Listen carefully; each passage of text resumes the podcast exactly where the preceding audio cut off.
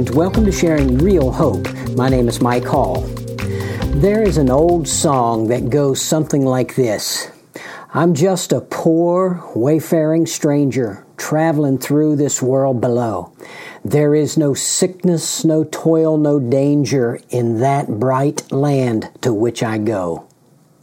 That is a song possibly dating back to 1784 sung by residents of the Appalachian Mountains, those pioneers that knew what hardship and sickness and labor and toil was all about. But they, as they sang that old spiritual, they were looking for somewhere else to a bright land where there wasn't all of that hardship and danger and toil and sickness.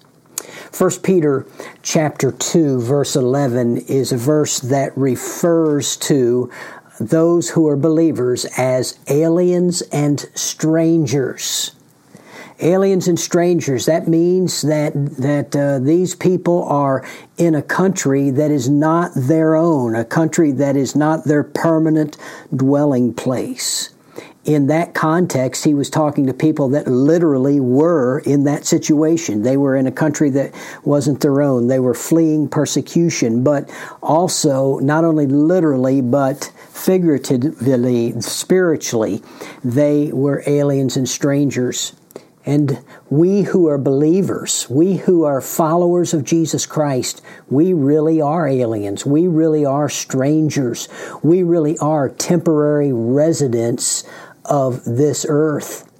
Hebrews chapter 11, verses 13 through 16 say this. All these died in faith. Now, the, the these is that list, that well known list in Hebrews 11 of, of the people of faith. They all died in faith without receiving the promises and it's talking about uh, the looking forward to uh, the Messiah, looking forward to a way of salvation, but having seen them and welcomed them from a distance, and having confessed that they were strangers and exiles on the earth. And that would be us as well. Verse 14 says, For those who say such things make it clear that they are seeking a country of their own. And indeed, if they had been thinking of that country from which they went out, that would be their temporary company, country, they would have had opportunity to return. But as it is, they desire a better country, that is, a heavenly one. Therefore, God is not ashamed to be called their God, for He has prepared a city for them. A better country, a heavenly one a, a better city prepared by God for them. And the them there is not only those who are listed in Hebrews 11, but it is every person who by faith has trusted the Lord Jesus Christ as their Savior and has become a truly converted follower of Christ. All of us are included in that statement. Uh, we are those who have a better country, a heavenly one that has been prepared for us by Almighty God. Our real home is beyond this life on earth. Now, I realize that there are those weirdos, those uh, those cult leaders that uh, take a group of people up on a mountain and have them sell everything, and they're waiting for for uh, this appearing of of God, of Jesus, or, or, or one was waiting for spaceships to come take them. We're not talking about strange things like that. We're talking about what the scriptures, the reliable, inspired Word of God, tells us.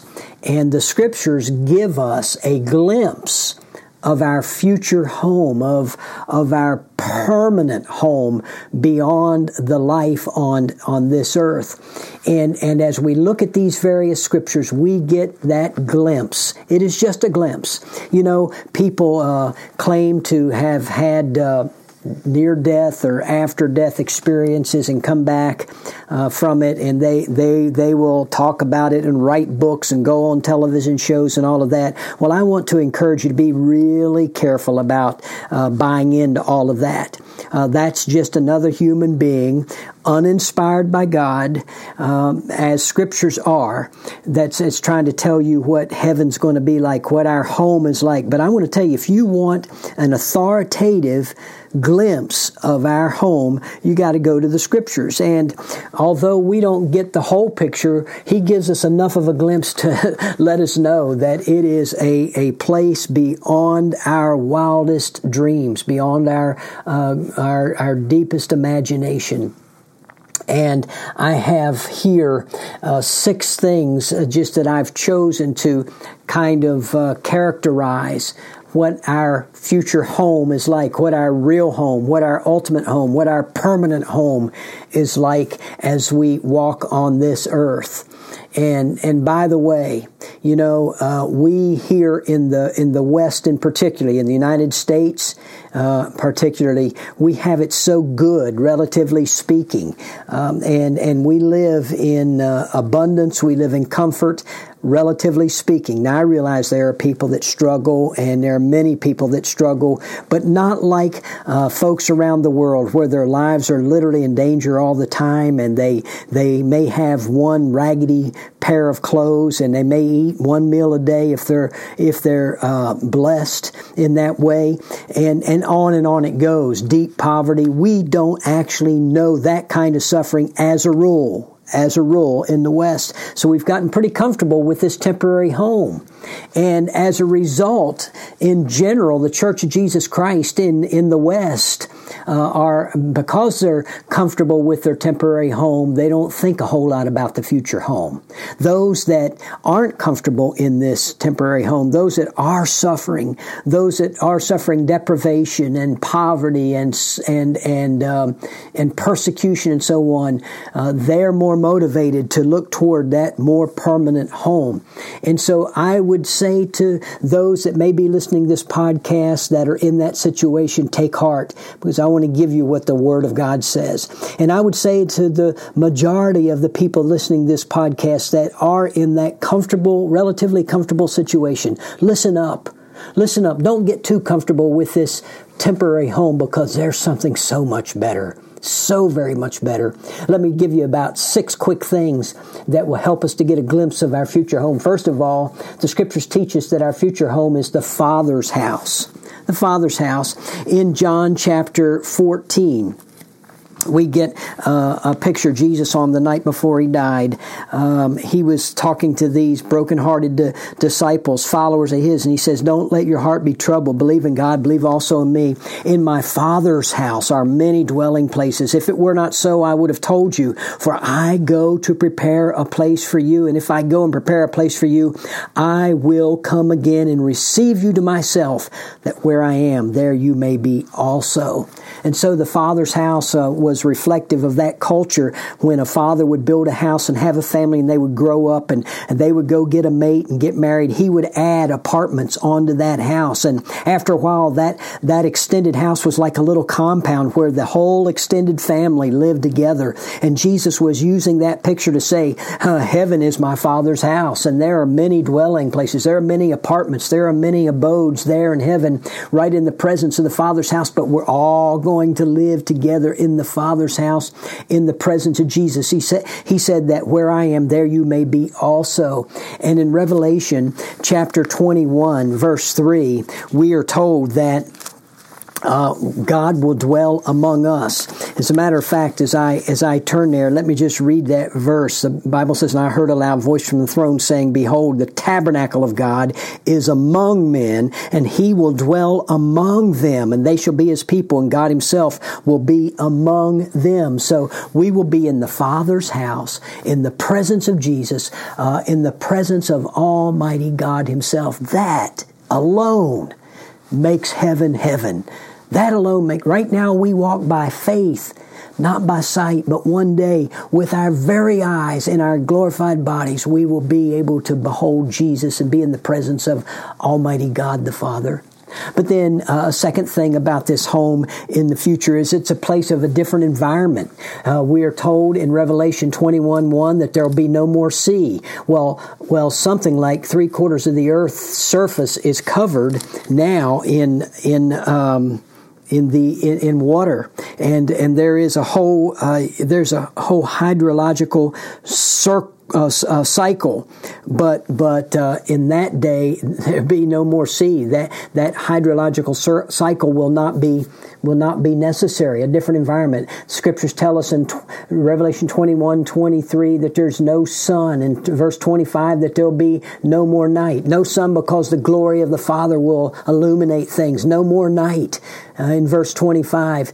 And in Revelation 22, verse 5, we read this, and there will be no longer any night, and they will have no need of the light of a lamp nor the light of the sun, because the Lord God will illumine them, and they will reign forever and ever. And so it'll be a whole different environment than what we're used to here. And then the scriptures teach us that in our home there'll be no sin, no sinners, and no curse.